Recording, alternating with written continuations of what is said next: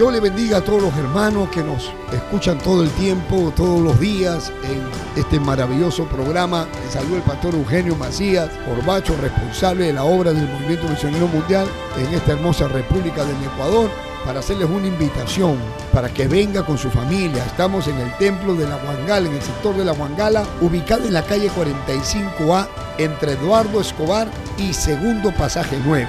Todos los días nuestros cultos son de martes a sábado a las 7 de la noche y domingo en doble horario a las 10 de la mañana y 7 de la noche. Venga hermano, traiga a su familia, estaremos orando por los enfermos, atendemos consejería pastoral. Personalmente los estaré saludando y atendiéndolo. Puede llamarme al 099-319-319-5. O si quiere, llame a este otro número 096-9499-038. No se olvide, ubicado en la calle 45A entre Eduardo Escobar y Segundo Pasaje 9. Ahí está el Movimiento Misionero Mundial. Les estamos esperando. Dios les bendiga.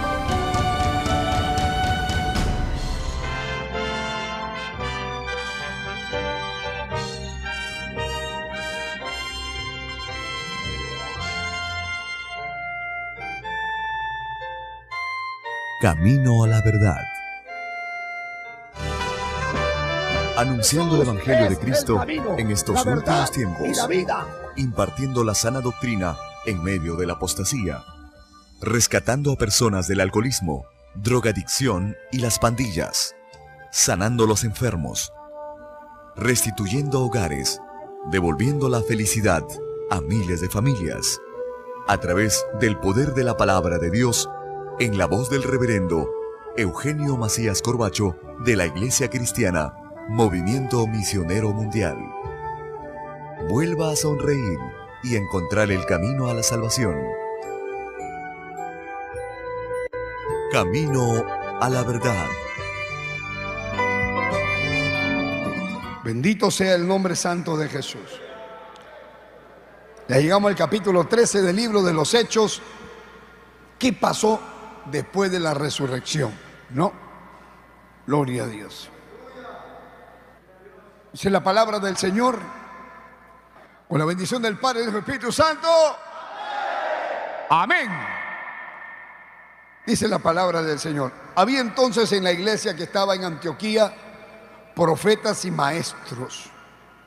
Bernabé, Simón el que se llamaba Níger, Lucio de Siriné, Manaén, el que se había criado junto con Herodes el tetrarca, y Saulo.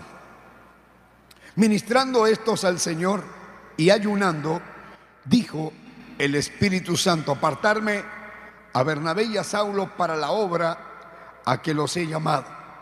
Entonces, habiendo ayunado y orado, les impusieron las manos y los despidieron. Les vuelvo a repetir que la iglesia en pleno, en su mayoría, eran judíos. Casi todos eran judíos. Casi todos los cristianos que habían al principio, la población de cristianos que había al principio, casi todos eran judíos. Pero ahora el Señor está empujando a que se lleve el Evangelio a los gentiles. Ya se había convertido una familia de gentiles en la casa de Cornelio en el capítulo 10 del libro de los Hechos, ya eso ya lo vimos. Ahora llegamos al capítulo 13, donde había una iglesia de gentiles. ¿En dónde estaba esta iglesia de gentiles? En Antioquía, en Antioquía de Siria. Ahí estaba. ¿Quiénes estaban congregando ahí ahora? Acá lo describe claramente. Dice, había entonces en la iglesia que estaba en Antioquía, ¿quiénes habían? Habían profetas, habían maestros. Hermano, qué importante que hayan maestros en una iglesia, porque los hermanos que vienen necesitan aprender. ¿Y qué tienen que aprender? La palabra, la doctrina, que tienen que tener base para que no su fe no esté fundamentada, hermano, en historias, sino en la palabra. En la palabra, la palabra profética más segura, decía el apóstol San Pedro.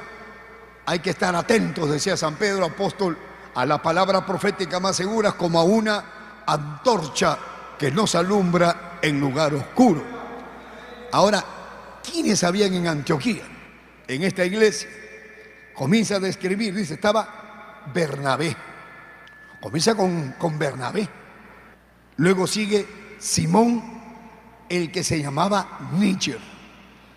Y Níger quiere decir negro, pero era un hombre romano.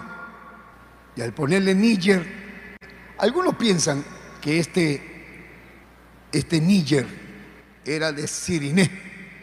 Bueno, el, el asunto que este Simón, que estaba acá en la iglesia, parece que era un hombre de raza negra y estaba ahí. Porque usted puede ver la descripción de las personas que están acá, que eran, no eran todos los que estaban en la iglesia, sino eran los líderes de la iglesia. Entonces, acá usted puede ver a Manaén, el que se había criado, dice Lucio de Siriné, a Manaén, el que se había criado junto con Herodes el tetrarca. ¿Quién era Manaén? Parece que había sido familia de Herodes. O sea, había gente de renombre, gente rica también. Acá estaba porque Bernabé era un hombre rico. Bernabé, usted ven en el capítulo 4 de los libros de los Hechos, Bernabé había vendido una propiedad y le había entregado todo para la obra. Ahora lo vemos acá Bernabé en esta iglesia en, Antioquía. ¿Y con quién más estaba? Manaé junto con Herodes, dice, eh, con Manaén que se había criado junto con Herodes, el tetrarca, y lo ponen a Saulo como al último, como que fuera el menos importante. Pero qué maravilla, ¿no? Pablo era uno más en la iglesia. Como acá usted se siente que está sentado ahí en la banca, participa. Ellos eran los que estaban encargados de la iglesia. Gloria a Dios. Entonces vuelvo a repetir, estaba Bernabé, Simón el que se llamaba Níger, Lucio de Siriné, Manaén, uno es Bernabé, otro es Manaén, el que se había criado con el tetrarca, con Herodes el tetrarca, y Saulo. Dice, ministrando estos al Señor. ministrando quiere decir sirviendo al Señor, en obediencia, trabajando para el Señor.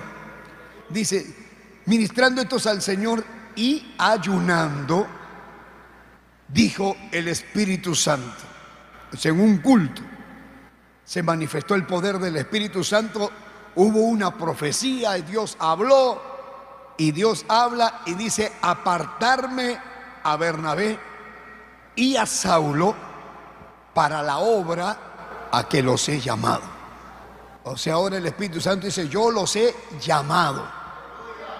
Acá vemos ahora que es el Señor el que escoge quiénes son los que van a ir a llevar la palabra.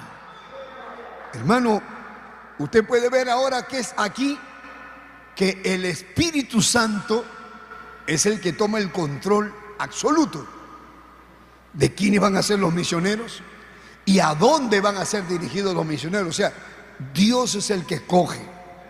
Ese es el problema que hay, que hay algunos que quieren ser pastor, pero Dios no los escogió. Esa es la diferencia en lo que es un profesional del Evangelio y un hombre escogido por Dios. Son dos cosas diferentes. Hay institutos bíblicos, hay gente que estudia teología y se la pasa estudiando mucha teología, pero Dios no los ha llamado. Y entonces estas personas salen a predicar, salen a hacer la obra como que fueran maestros de religión. Pero otra cosa es ser un hombre escogido por Dios, lleno del Espíritu Santo, a quien Dios lo envía a que Dios le dije. Y dice, apártame, sepárame a Bernabé y a Saulo para la obra a la que los he llamado. Entonces acá vemos un llamado de Dios. Un llamado a renunciar a todo. Dios te llama y tienes que cortar con todos tus planes, todo lo que tenías pensado hacer en esta tierra. Los planes que tenía Saulo se acabaron cuando Dios lo dijo, no, no, olvídate, yo tengo un trabajo para ti. Y el llamado que hace Dios, el llamado que hace Dios, no es un llamado temporal, es un llamado de por vida. O sea, el que ha puesto la mano en el arado ya no la saca hasta el final de su vida. O sea, yo voy a trabajar para el Señor hasta la muerte. El pastor Rodolfo González, mi pastor, decía, yo me muero con las botas puestas. O sea, decía, yo voy a seguir en la batalla, voy a seguir en la batalla y hasta donde pueda. Entonces, si usted ha decidido servir a Dios, tiene que pensar que usted tiene ya que dejar lo demás para dedicarse a las cosas de Dios. Dice en el libro de Primera de Timoteo, cuando está hablando de los hombres que Dios escoge, Cristo vive. En les palmas a Cristo. Segunda de Timoteo. Capítulo 2 dice, el verso 4, ninguno que milita, o sea, que es llamado para servir al Señor. Segunda de Timoteo 2.4, ninguno que milita se enreda en los negocios de la vida a fin de agradar a aquel que lo tomó por soldado. O sea, lo que el Señor quiere es que si vamos a trabajar para el Señor, nos dediquemos a la obra del Señor. Hay países donde hay pastores que todavía tienen que trabajar en lo secular. Y trabajan en lo secular y también trabajan como pastores, porque en esos países son cosas así. Pero lo, lo bíblico es que el hombre de Dios se dedique por completo a la obra de Dios. El apóstol Pablo se dedicaba a la obra, pero también Pablo tenía un negocio y él vendía tiendas o como carpas. Ese era su negocio que él tenía y con eso se ayudaba. Ahora, el punto es que el Espíritu Santo los escogió, los separó, los llamó. Ahora dice el verso 3, entonces, habiendo ayunado y habiendo orado, les impusieron las manos y los despidieron. Bueno, hermano Dios los llamó, ahora que Dios los acompañe, que Dios use su vida. Ahora se abre la puerta, hermano, para llevar el mensaje hasta lo último de la tierra. Este, este para, para recordarlo, porque desde ahí nació para poder llegar a Ecuador, por ejemplo. Para llegar a Ecuador, para llegar a Colombia, para llegar a Sudamérica, a todos los países pero ahí comenzaron. Ahí fue donde el apóstol Pablo sale con Bernabé. Le llamaban Saulo y Bernabé. Entonces, vean el verso 4, dice, ellos entonces, enviados por Pedro, descendieron a Selucía. ¿Enviados por quién? Por el Espíritu Santo. Entonces, ¿quién los envió? El Espíritu Santo. ¿Quién los escogió? El Espíritu Santo. Entonces el Espíritu Santo los envió, los dirigió, descendieron a Selucida, y navegaron a Chipre, llegaron a Samalina y anunciaban qué? La palabra de Dios. ¿Dónde? En la sinagoga de los judíos. Se metieron a la sinagoga que era más fácil predicarle a ellos porque ellos conocían el Evangelio, conocían, perdón, conocían la ley, conocían de Dios, conocían de quién iba a ser el Mesías. Para ellos era más fácil predicarles ahí. Y tenían también a Juan Marco de ayudante. Juan Marcos era sobrino de Bernabé, o sea, lo llevaron, vamos a la obra, vamos, vamos, Juan, vamos, y se lo llevaron a Juan. Y entonces ahora ustedes comienzan a ver del verso 6 para adelante testimonios de lo que fue este viaje. Cómo se encuentran con un brujo que fue un opositor de que se le predicara la palabra. Acá dice, habiendo atravesado toda la isla hasta Pafos, hallaron a cierto mago falso profeta, que era judío, judío, falso profeta y brujo. ¿Cómo se llamaba? Bar Jesús. Y este Bar Jesús andaba con el procónsul, o sea, el procónsul lo tenía como guía espiritual. A veces hay, presidentes de la República, hermanos, que tienen sus guías que son unos brujos y viene el chamán, y viene el santero, y viene el palero, que el Señor lo reprenda. Y le dicen al presidente, le dicen al, congresista, al asambleísta, tienes que bañarte en agua de flores, hay que hacerte un rompimiento, hay que pasarte cruzándote las espadas, hay que llevarte al cementerio, hay que hacerte tal cosa, tienes que bañarte en la laguna tal, hay que hacerte tal trabajo. Y estos políticos, a veces por querer tener fama, por querer tener poder, se someten a estas prácticas diabólicas. Y hay un montón de sinvergüenza metidos ahí, pero aún a esa gente le llega el Evangelio. Aún a esa gente le llega la palabra para que se separen del oculto, para que se separen de la brujería. Usted nunca va a prosperar con brujería. Usted nunca va a prosperar porque te vas a visitar al brujo, porque están haciendo este, ningún tipo de trabajo, hermano, leyéndote las cartas o lo que sea. Eso te trae maldición, eso te trae desgracia. La Biblia condena todo lo que es brujería. Todo lo que es brujería lo condena la Biblia, así que no le crea a ningún brujo a ningún santero, a ningún palero, a ningún babalao, oriateta, tacongo, tatenquicha, tatamalongo. No le creas si te dice que viene de Dios. No le creas si te dice que Dios le ha dado un poder para ayudar. Eso es mentira. ¿Por qué, pastor? Porque Dios condena la brujería. ¿Y dónde dice? ¿Dónde dice? Acá dice. Vamos a hacer, vámonos a Levítico capítulo 18. A su nombre sea la gloria. Cristo vive. Capítulo 19 del libro de Levítico. Dice el verso 26, por ejemplo, dice, no comeréis cosa alguna con sangre, no seréis agorero, ni seréis adivino. No, lo condena la Biblia.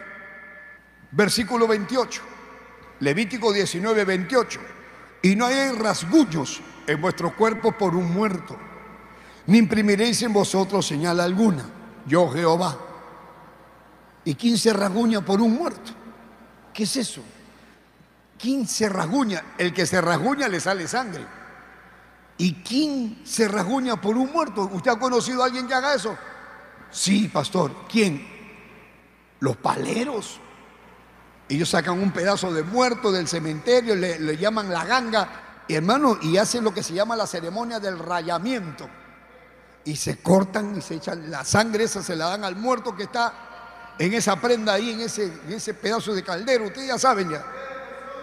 Y de eso habla la Biblia.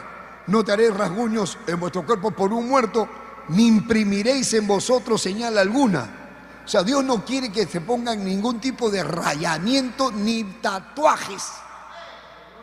Pero pastor, el tatuaje está de moda, pero la Biblia lo condena. No imprimiréis en vosotros ninguna señal. ¿Quién lo dice? Es como que Dios lo firmara. Dice el verso 28, dice, ni imprimiréis en vosotros señal alguna. ¿Quién dice? Yo, Jehová. Dice, ¿quién dice que no me pongo a poner es un tatuaje. Dice yo, dice yo. ¿Quién dice yo? Jehová. ¿Dónde dice? Levítico 19, 28. Dice yo, tu Dios. Lo está diciendo yo, Dios. Dios dice que no te pongas tatuaje. Dios dice que no te hagas mal. Uy, pastor, ¿y ahora qué hago? Ya me lo puse, ya te lo pusiste. ¿Cómo ve un hijo de pastor poniéndose tatuaje? La hija de un pastor poniéndose tatuaje. Una pastora que se va a poner acá, Cristo vive. ¿Qué te pasa? Señor lo reprende. Dice el verso 31, no os volváis a los encantadores, ni a los adivinos. O sea, no vayas, no les consultes, no te contamines con ellos. ¿Dónde dice, pastor? Levítico 19, 31, que no vayas al brujo, que no le consultes, que no te leas las cartas, que no te pases el huevo que no te hagas ningún trabajo. ¿Y dónde más dice? En el capítulo 20 de nuevo lo dice. En el capítulo 20, versículo 6 dice, y a la persona que atendiere a encantadores o adivinos para prostituirse tras de ellos, mire cómo le llama, le llama prostitución. Dice, yo pondré mi rostro contra la tal persona y la cortaré de entre su pueblo. Una persona que se acerca al brujo, que está con los brujos, que, consulta con los brujos, dice que Dios va a estar contra esa persona. Entonces tú nunca vas a tener el favor de Dios si vas a buscar brujería. Versículo 27 del capítulo 20 del libro de Levítico. Yo no iba a hablar de esto, hermano, pero por alguien que está viendo por él es. Capítulo 20 del libro de Levítico, verso 27. Dice, y el hombre o la mujer que evocara espíritu de muertos o se entregara a la adivinación, ha de morir, dice. Serán apedreados, su sangre será sobre ellos. En el tiempo de la ley los mataban a piedrones a los espiritistas. A los que están, que no que hay que llamar al espíritu, a tal espíritu, al espíritu de Changó, de Orula, de Obatalá, de Yamayado, Lichaoco, que el Señor los reprenda. Al espíritu del abuelito que murió, el espíritu de la tía, de la prima, no hay que llamarlo, hay que hacer la ouija, nada, eso es condenado por Dios. No, no le creas, la Biblia lo dice.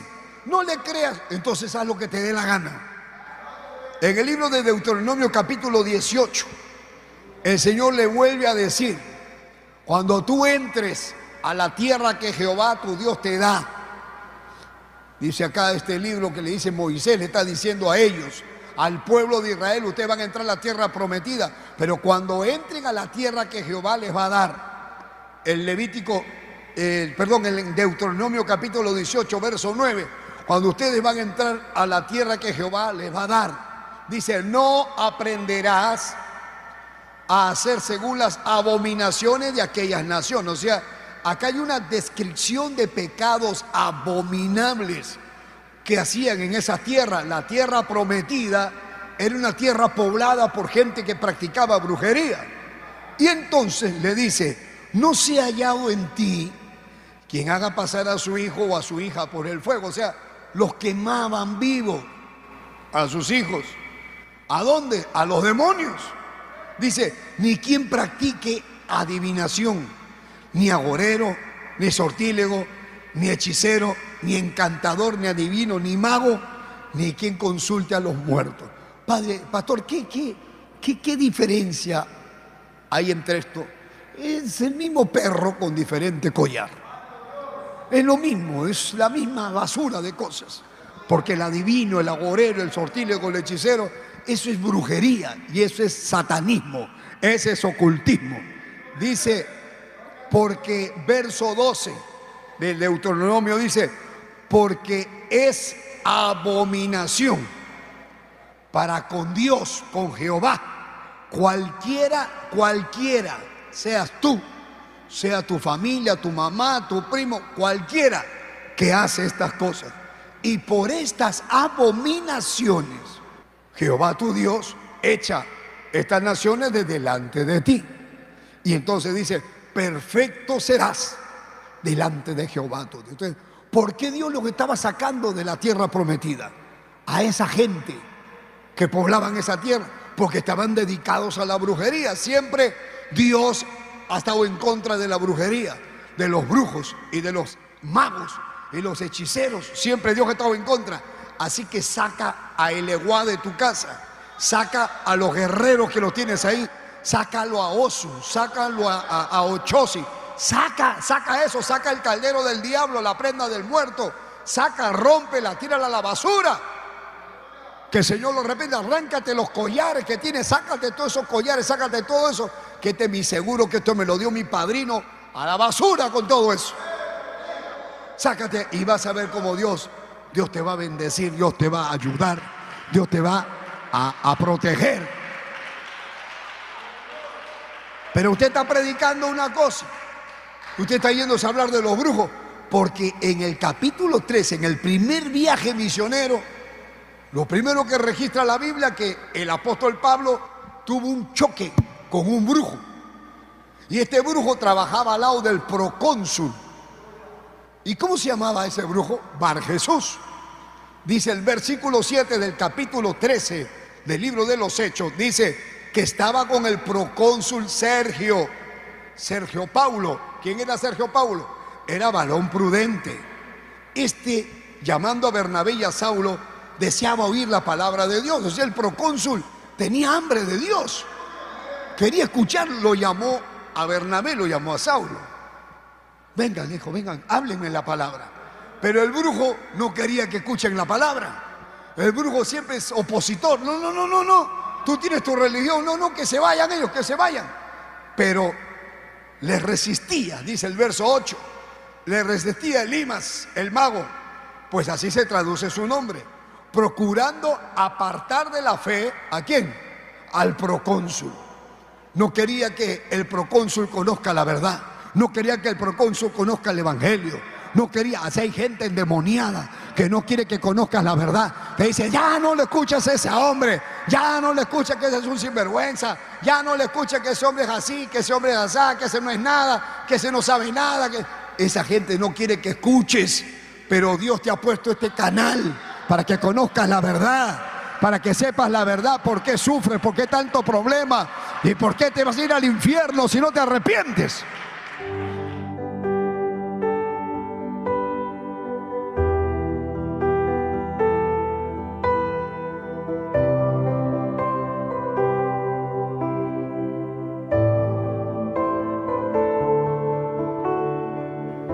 Padre que estás en los cielos, mira las almas que me están viendo ahora.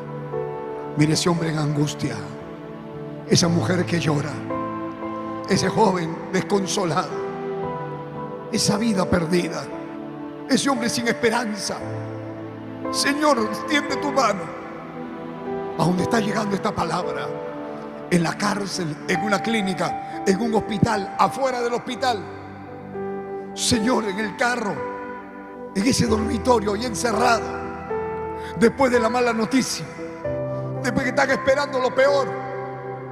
Señor, tócalos. Dios mío, sálvalos. Dios mío, sánalos. Señoras maravillas. Padre, te lo ruego. En el nombre de Jesús.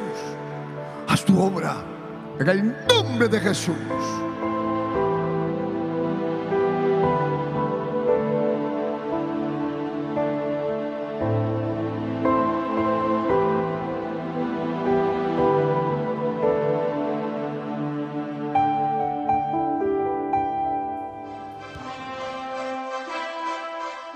Esperando que el mensaje de Dios haya sido de bendición a su vida, usted queda cordialmente invitado a nuestros cultos.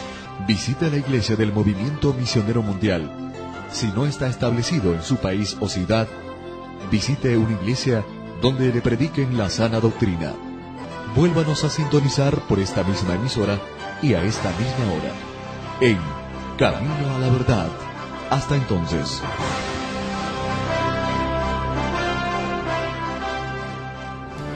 Dios le bendiga a todos los hermanos que nos escuchan todo el tiempo, todos los días en este maravilloso programa. Le saluda el pastor Eugenio Macías, Orbacho, responsable de la obra del Movimiento Misionero Mundial en esta hermosa República del Ecuador para hacerles una invitación para que venga con su familia. Estamos en el templo de la Huangala, en el sector de la Huangala, ubicado en la calle 45A entre Eduardo Escobar y Segundo Pasaje 9 todos los días. Nuestros cultos son de martes a sábado a las 7 de la noche y domingo en doble horario a las 10 de la mañana y 7 de la noche.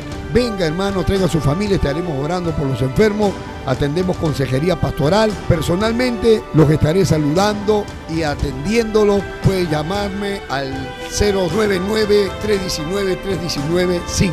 O si quiere, llame a este otro número 096-9499-038. Olvide, ubicado en la calle 45A entre Eduardo Escobar y Segundo Pasaje 9. Ahí está el Movimiento Misionero Mundial. Les estamos esperando. Dios le bendiga.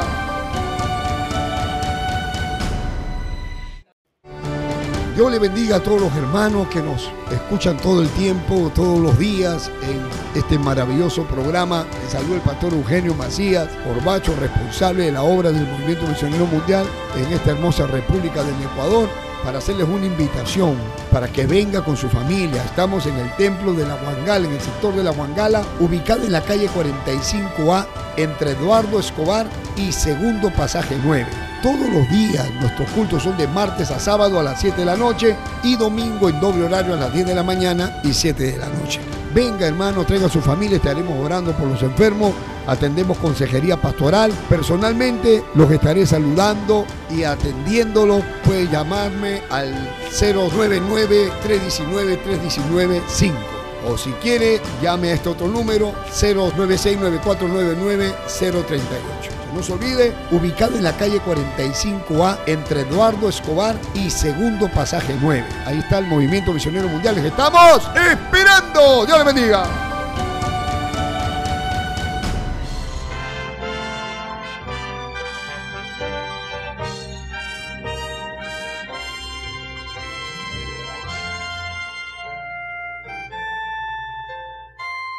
Camino a la verdad. Anunciando el Evangelio de Cristo en estos últimos tiempos. Impartiendo la sana doctrina en medio de la apostasía. Rescatando a personas del alcoholismo, drogadicción y las pandillas. Sanando los enfermos. Restituyendo hogares. Devolviendo la felicidad a miles de familias. A través del poder de la palabra de Dios en la voz del reverendo Eugenio Macías Corbacho de la Iglesia Cristiana, Movimiento Misionero Mundial. Vuelva a sonreír y encontrar el camino a la salvación. Camino a la verdad. Entonces, acá en el verso 9 es cuando le cambia el nombre de Saulo a Pablo, porque Saulo es Pablo. Pero acá dice, entonces Saulo, que también es Pablo, lleno del Espíritu Santo, fijando los ojos en el brujo, ¿qué le dijo Pablo? hermano, déjame predicar, pe varón. Estoy hablándole al procónsul, pues. Ya, manito, manito, deja hablar, pe, ya. No. Pablo le levanta la voz y le dice, oh lleno de todo engaño y de toda maldad, hijo del diablo, enemigo de toda justicia, no cesará de trastornar los caminos rectos del Señor. Se molestó Pablo, hermano, en su primer viaje misionero. Recién salía para llevar el mensaje de paz. Y lo primero que le dice este brujo, hijo del diablo, lleno de maldad, lo que anda es trastornando el camino de Dios. Tú no quieres que este hombre conozca la palabra. Joder, el diablo, ¿sabe qué? Te vas a quedar ciego por un tiempo. Porque no te vas a quedar ciego hasta que te mueras, sino por la misericordia de Dios, por un tiempo hasta que te arrepientas. Y ahora le dice el verso 11, ahora pues he aquí la mano del Señor está contra ti y serás ciego. Y no verás el sol por algún tiempo, por algún tiempo. E inmediatamente cayeron sobre la oscuridad y tinieblas y andando alrededor buscaba a quien le condujese la mano. Oye, pues llévenme pues. Ya, ya, ya, perdóname, perdóname. ya, ya, ahora sí me arrepiento. Procónsul, Sergio, Sergio, ¿dónde estás? Sergio, Sergio, y Sergio dije, ya llévenselo, llévenselo, llévenselo. Vengan, vengan ustedes, vengan por acá. Y entonces, ahora, entonces, hecho este milagro, viendo el procónsul lo que había sucedido, creyó. Maravillado. ¿En qué creyó? En la doctrina del Señor. Alabado sea el nombre de Jesús. Y ahora sigue.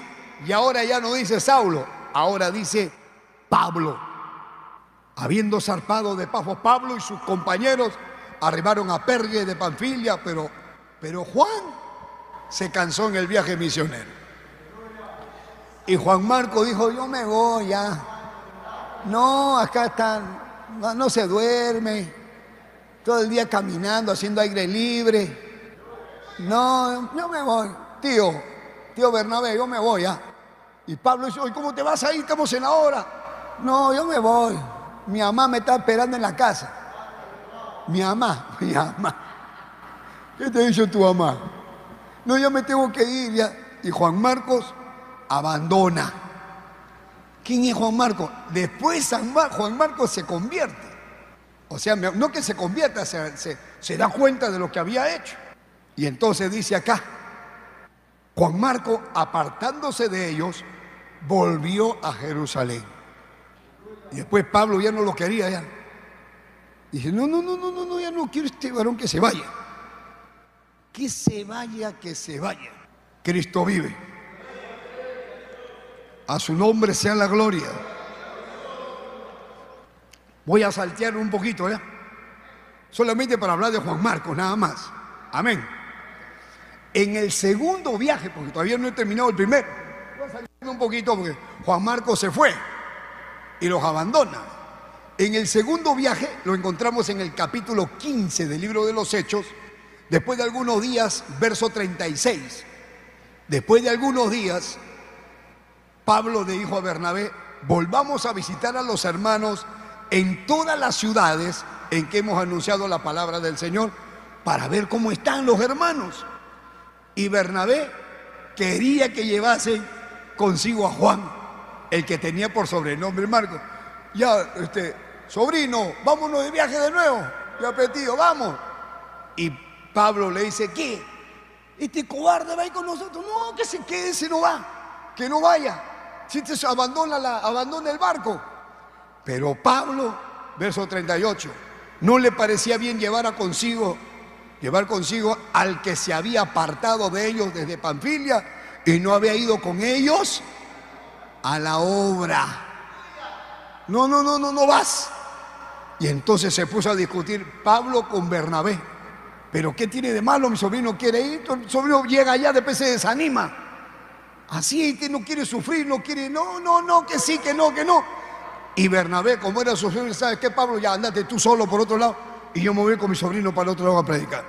Entonces hubo tal desacuerdo entre ellos que se separaron el uno del otro.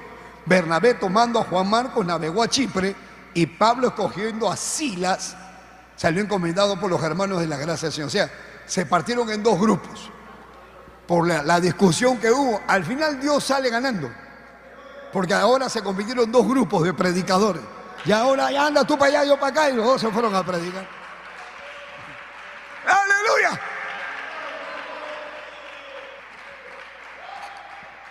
Ahora llegamos, regresamos al capítulo 13, seguimos en el viaje. ¿Para qué viajaban? Para llevar la palabra. Ellos pasando de Pergue llegaron a Antioquía de Pisidia. Esa es otra Antioquía. La otra Antioquía es la Antioquía de Siria. Esta es Antioquía de Pisidia. Entraron en la sinagoga un día de reposo y se sentaron. Estaban en la sinagoga sentados, escuchando el culto de la sinagoga de la ley. Y después de la lectura de la ley, dice el versículo 15 del capítulo 13 de los Hechos, después de la lectura de la ley y de los profetas, los principales de la sinagoga mandaron a decirle, varones hermanos, si tenéis alguna palabra de exhortación para el pueblo, hablad. O fueron a ver a ellos. Dijeron, quizás ustedes tengan el mensaje ahora. Ustedes han venido, tienen, tienen palabra de Dios para nosotros. Así hay algunos que no tienen que predicar y llaman a cualquiera para que predique. Pero ahí estaba el hombre de Dios, Pablo. Y a Dios le había dicho, métete ahí que ahora vas a predicar ahí. A mí me dijo Dios un día, yo era, yo era un hermano de la iglesia. Yo no era pastor, yo era un hermano y estaba viajando para hacer una reparación de una maquinaria y estaba en el, en el ómnibus leyendo la Biblia y Dios me dice, tú vas a predicar hoy día. Y yo no había predicado nunca en una iglesia. Yo voy a predicar. Vas a predicar, prepárate. Y yo me comencé a preparar, ¿qué voy a predicar? ¿A dónde? Si no conozco a nadie, ¿cómo que voy a predicar? Yo no era pastor, yo era un hermano de la iglesia. ¿Y quiere que le diga más? ¿Le digo no le digo? Yo no era bautizado ni en agua. Yo todavía estaba en la doctrina. Ni siquiera me había bautizado. Pero ya tenía el, bautismo del Espíritu Santo. Ya Dios me había bautizado. Dios me había llenado con su Espíritu. Y a la hora que llego a, a un pueblo, porque ahí tenía yo que ver una maquinaria, pero yo tenía que ver el día lunes y llegué el domingo en la tarde. Al llegar el domingo en la tarde llego bajo del, del bus agarro mi maleta, que, sé que tengo, voy a tomar una gaseosita, una agüita soda, una gaseosa. Me metí a una tienda que había una tiendita, en una casa grande, había una tiendita afuera. Digo, este, me vende una agua gaseosa. ¿Qué gaseosa tiene? Tal. Y, entonces me dan la gaseosa y yo me sirvo y digo, Padre, en el nombre de Jesús, bendice, Señor, estos alimentos, límpialos. Gracias por traerme hasta aquí, Señor. Gracias por el viaje. Y había un señor que me estaba ahí mirando, un, señor bajito. un patucho, como le dicen acá. Y me dice, usted, y yo digo, amén. Y me tomo el agua, me tomo la gaseosa y me dice, ¿usted es hermano? Sí, le digo, soy cristiano. Ay, qué bueno. ¿Y dónde se ha hospedado? No, no me he hospedado, recién he venido, le digo, voy a buscar un hospedaje. Ah, no, no, si usted quiere yo lo hospedo acá en mi casa. Pase, imagínese, hermano. Yo recién llegaba y el hombre levanta la tapa de la tienda así, pase hermano, pase. Yo lo voy a hospedar aquí en mi casa. Y no, ah, gracias, Dios lo bendiga. Y a la hora que entro, era una casa así como un campo, tenía hacienda todo lo que tenía ese hombre ahí. Entonces me llevó a una habitación ahí separado, me hospedaron, me llamó, habló a la familia, llamó a la familia y me hizo entrar ahí. Me senté en la mesa con ellos. Yo no conocía a nadie. Yo le dije, he venido para hacer una reparación a la de maquinaria acá del municipio. Da, da, da. Bueno, el asunto que dijo usted, usted va a ir, a nos acompaña a la iglesia. Y ya le digo, está bien. ¿Dónde está la iglesia? Por acá, ya, vamos pues. A las seis de la tarde vamos a ir a la iglesia. Ya le digo, yo voy para allá. Ellos me llamaron y nos fuimos juntos a la iglesia. Y yo me fui, hermano, con tenis, porque yo era de, yo no era pastor, pero yo era un hermano. Yo usted era un hermano que estaba por la sierra, me puse mi tenis, mi, mi ropita así nomás. Y entonces estaba sentado en el culto. Y estaba, habían como 200 personas, hermano. Estaba ahí sentado, todos los que estaban ahí, los, los que dirigían el culto. Yo estaba a medio, a medio culto sentado. Yo estaba sentado. Y decía, aleluya, gloria a Dios. Y toda la iglesia, todos volteaban y me miraban. Nadie alababa, así como acá, que nadie alaba. Nadie, nadie alababa a nadie. Y entonces comenzaron a cantar adelante. Alabaré, alabaré, alabaré, alabaré. Y yo, aleluya, gloria a Dios. Toda la iglesia, todos volteaban. Y yo, cuando me miraban todos, dije, ya no voy a gritar tan fuerte. Era el único que alababa. Acá no hay ni uno. Al menos ya yo era el único que alababa. Pues se sentía la alabanza. De repente, yo veo que el hombre que me había invitado, con el pastor y el otro que estaban ahí, se pusieron a hablar. Me señalaron. Y dije, ¿qué, cosa que eran? Y se paran así. Y vienen caminando a mi sitio. Y dije, uy, me van a botar de la iglesia, porque estoy alabando muy fuerte. Dije, ya bueno, antes que me voten la última alabada, gloria a Dios, aleluya, que me, que me voten, me voy alabando. Y a la hora que se acercan hasta mi sitio, yo le digo, Dios le bendiga. Los quedo mirando, Dios le bendiga. Dice, hermano, ¿nos puede usted traer el mensaje de la palabra de Dios esta noche? Y yo dije, ah, con mucho gusto. Ya Dios me había avisado que yo iba a predicar. Y entonces pasé adelante. Yo nunca había predicado. ¿Y quién casa cree que prediqué? Mateo 24. Era lo que sabía, lo que me impresionó Mateo 24. Y leí Mateo 24. Y ese día prediqué con toda mi alma. Con todo mi corazón. ¿Por qué predico? ¿Por qué le digo esto? Ese día yo prediqué duro contra el adulterio, estás creído, etcétera, etcétera. Y cuando terminó el culto, se me acercó la gente. Yo nunca había hecho llamado, ese día pasó la gente al altar, se arrepintieron, oraron. Yo me acordaba lo que hacía el pastor Rodolfo, hacía lo que mi pastor había hecho. Levanten su mano, arrepiéntanse, digan así de... Y yo no era bautizado en agua.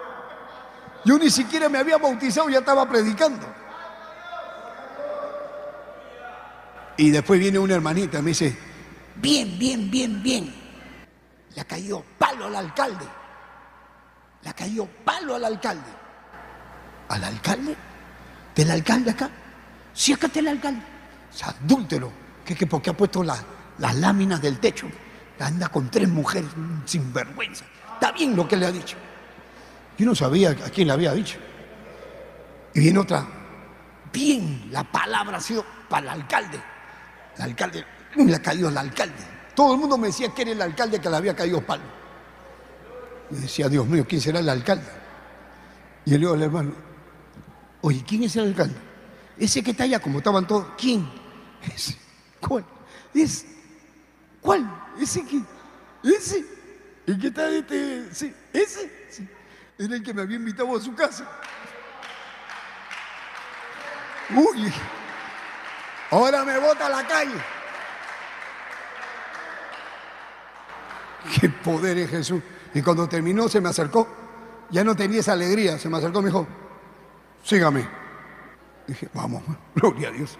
Ahora, a dormir al parque, dije. Y era de noche. Pero cuando Dios dice que vas a predicar, vas a predicar. Yo libré mi alma y bueno, al final el hombre se arrepintió, oramos en su casa y todo. Acá pasó lo mismo. A, mí me pasó lo que le pasó acá al apóstol Pablo.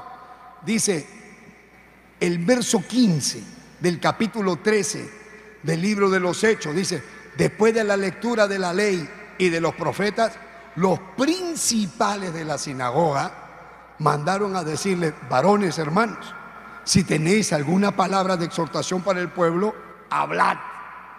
¿Tienen algo para predicar? Por favor, pasen a predicar. Entonces Pablo, levantándose, echa la señal de silencio, con la mano dijo, varones israelitas, y los que teméis a Dios, oíd. Y ahora él comienza a predicar en su primer viaje misionero. Y entonces les explica, les habla de Cristo, les habla de todo lo que ellos conocían. Y entonces les dice, verso 25, mas cuando Juan terminaba su carrera, dijo, ¿quién pensás que soy yo? No soy yo, mas he aquí viene tras mí uno que no soy digno de desatar el calzado de sus pies. Varones hermanos, hijos del linaje de hablar, y los que entre vosotros teméis a Dios, a vosotros es enviada la palabra de esta salvación. Hemos viajado desde lejos para traerles este mensaje. Para ustedes es esta palabra. Le hemos traído para que ustedes sean benditos. Porque los habitantes de Jerusalén, verso 27, y sus gobernantes, no conociendo a Jesús ni las palabras de las profecías que se leen todos los días de reposo, las cumplieron al condenarle, hablando de Jesús, y sin hallarle en él causa digna de muerte, pidieron a Pilatos que se le matase. Habiendo cumplido todas estas cosas de que en él estaban escritas, quitándolo del madero, lo pusieron en el sepulcro ya cuando estaba muerto. Pero ¿saben qué? Le dice el verso 30, mas Dios le levantó de los muertos. Y él se apareció durante muchos días a los que habían subido juntamente con él de Galilea a Jerusalén, los cuales ahora son testigos ante este pueblo. Dice, yo no lo vi, pero ellos sí lo vieron. A mí se me apareció en el camino y contaba su testimonio. Nosotros también ahora anunciamos el Evangelio de aquella promesa. Y entonces les habla de que Cristo se levantó de los muertos. El verso 34. Y en cuanto a que le levantó de los muertos para que nunca más volviera a corrupción, lo dijo así, os daré la misericordia fieles de David. Ahora, él sigue predicando y en el verso 42 dice, cuando salieron ellos de la sinagoga de los judíos, los gentiles le rogaron que el siguiente día de reposo les hablasen de esas cosas. Oye, está lindo lo que están hablando. Nunca hemos escuchado esto. ¿Por qué no, no se quedan? Quédense para que nos vuelvan a hablar. La próxima semana vengan para que hablen. Y despedida la congregación, dice el verso 43, muchos de los judíos y de los prosélitos piadosos siguieron a Pablo y a Bernabé, quienes hablándole les persuadían a que perseverasen en la gracia de Dios. El siguiente día de reposo, o sea, pasó como una semana, se juntó qué? El verso 44, se juntó casi toda la ciudad para oír la palabra de Dios. Qué maravilla, hermano. Qué bendición. Toda la ciudad se pasaron la voz.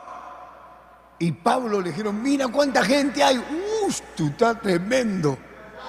Y eso que no ha venido el charro con el micro. Y ahora, ¿cómo predicamos con tanta gente? Hay que levantar la voz como trompeta. Y entonces les dice, verso 45, pero viendo los judíos, o sea, los enemigos, la muchedumbre, se llenaron de qué? De celos. Y rebatían lo que Pablo decía, contradiciendo y blasfemando. Qué hijo del diablo, ¿no? Tanta gente que se amontona para escuchar la palabra y hay gente endemoniada que están celosos, que tanta gente están escuchando y tanto lo van a escuchar ese hombre y tanto lo van a escuchar. No, no, no, no, no lo vamos a soportar. Celosos. Porque han hecho ese tiempo tan grande en la Guangala. Celosos. ¿Y de dónde sacaron plata? ¿Y a ti qué te importa?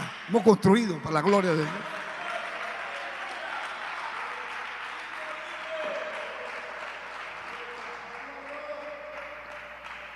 Entonces Pablo y Bernabé, hablando con denuedo, o sea, sin temor, dijeron, mire, escúchenme bien, ustedes no quieren escuchar la palabra.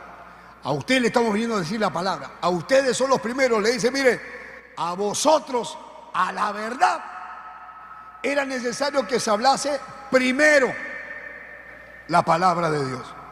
Más puesto que la desechasteis y no la juzgáis digno de vida eterna, y aquí lo dejamos a ustedes y preferimos predicarle a los gentiles. Ya no le vamos a hablar a ustedes con ustedes perder el tiempo. Vámonos, Bernabé. Vamos a hablar a los gentiles nomás, varón. Vámonos para Ecuador. Vámonos para Colombia. Vámonos para Chile. Vámonos para... Ah, eso es lo que estaba diciendo. Cuando dice, vamos a hablarle a los gentiles, ya no hay que decirle nada a los judíos, porque los judíos todo el tiempo están que hay que guardar la ley, que guardar la, ley de Moisés, que hay que guardar el día sábado, que hay que guardar, que guardar, que, el sacrificio, que, que la circuncisión. No, nos vamos con los gentiles.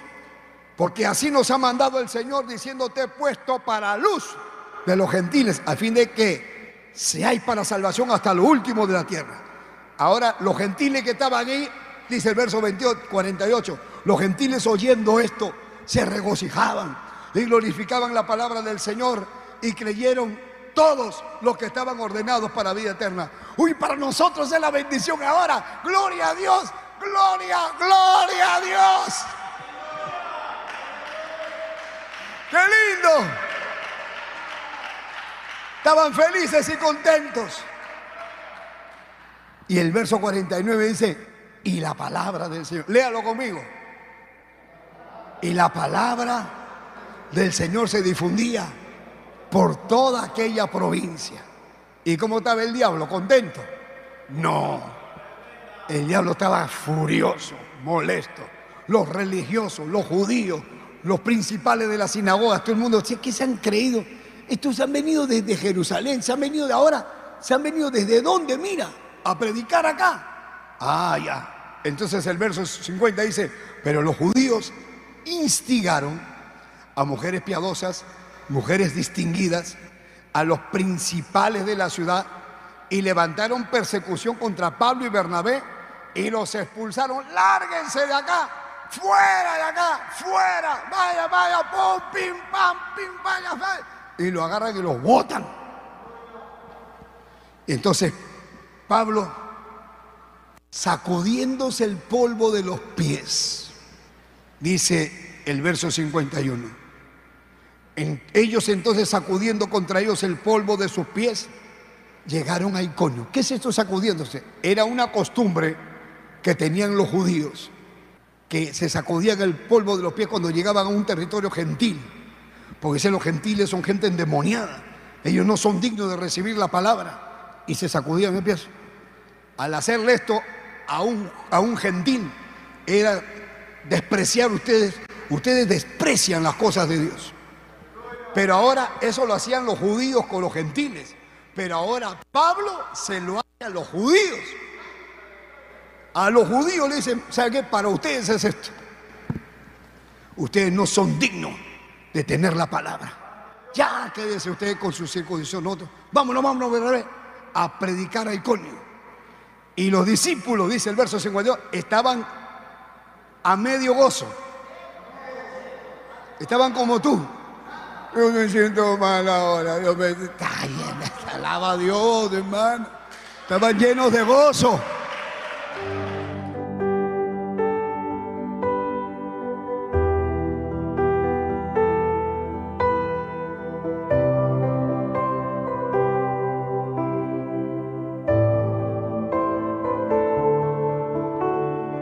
Dios mío, Padre que estás en los cielos, mira las almas que me están viendo ahora. Mira ese hombre en angustia, esa mujer que llora, ese joven desconsolado, esa vida perdida, ese hombre sin esperanza. Señor, extiende tu mano. A donde está llegando esta palabra, en la cárcel, en una clínica, en un hospital, afuera del hospital. Señor, en el carro, en ese dormitorio y encerrado, después de la mala noticia, después que están esperando lo peor. Señor, tócalos. Dios mío, sálvalos. Dios mío, sánalos.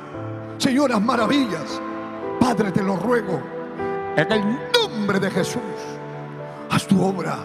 En el nombre de Jesús.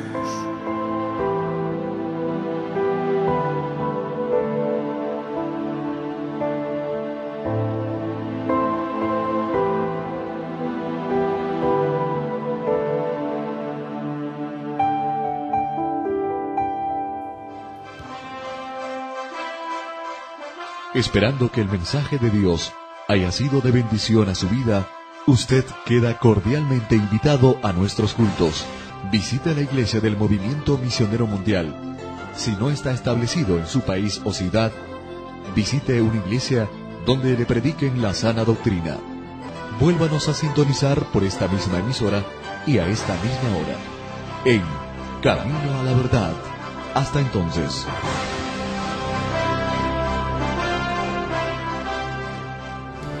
Dios le bendiga a todos los hermanos que nos escuchan todo el tiempo, todos los días en este maravilloso programa. Le saluda el pastor Eugenio Macías, Corbacho, responsable de la obra del Movimiento Misionero Mundial en esta hermosa República del Ecuador para hacerles una invitación para que venga con su familia. Estamos en el templo de la Huangala, en el sector de la Huangala, ubicado en la calle 45A entre Eduardo Escobar y Segundo Pasaje 9. Todos los días nuestros cultos son de martes a sábado a las 7 de la noche y domingo en doble horario a las 10 de la mañana y 7 de la noche.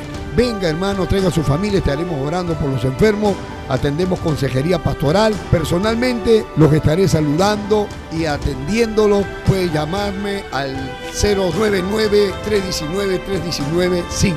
O si quiere, llame a este otro número 096-9499-038. No se olvide, ubicado en la calle 45A entre Eduardo Escobar y Segundo Pasaje 9. Ahí está el Movimiento Misionero Mundial. Les estamos esperando. Dios les bendiga.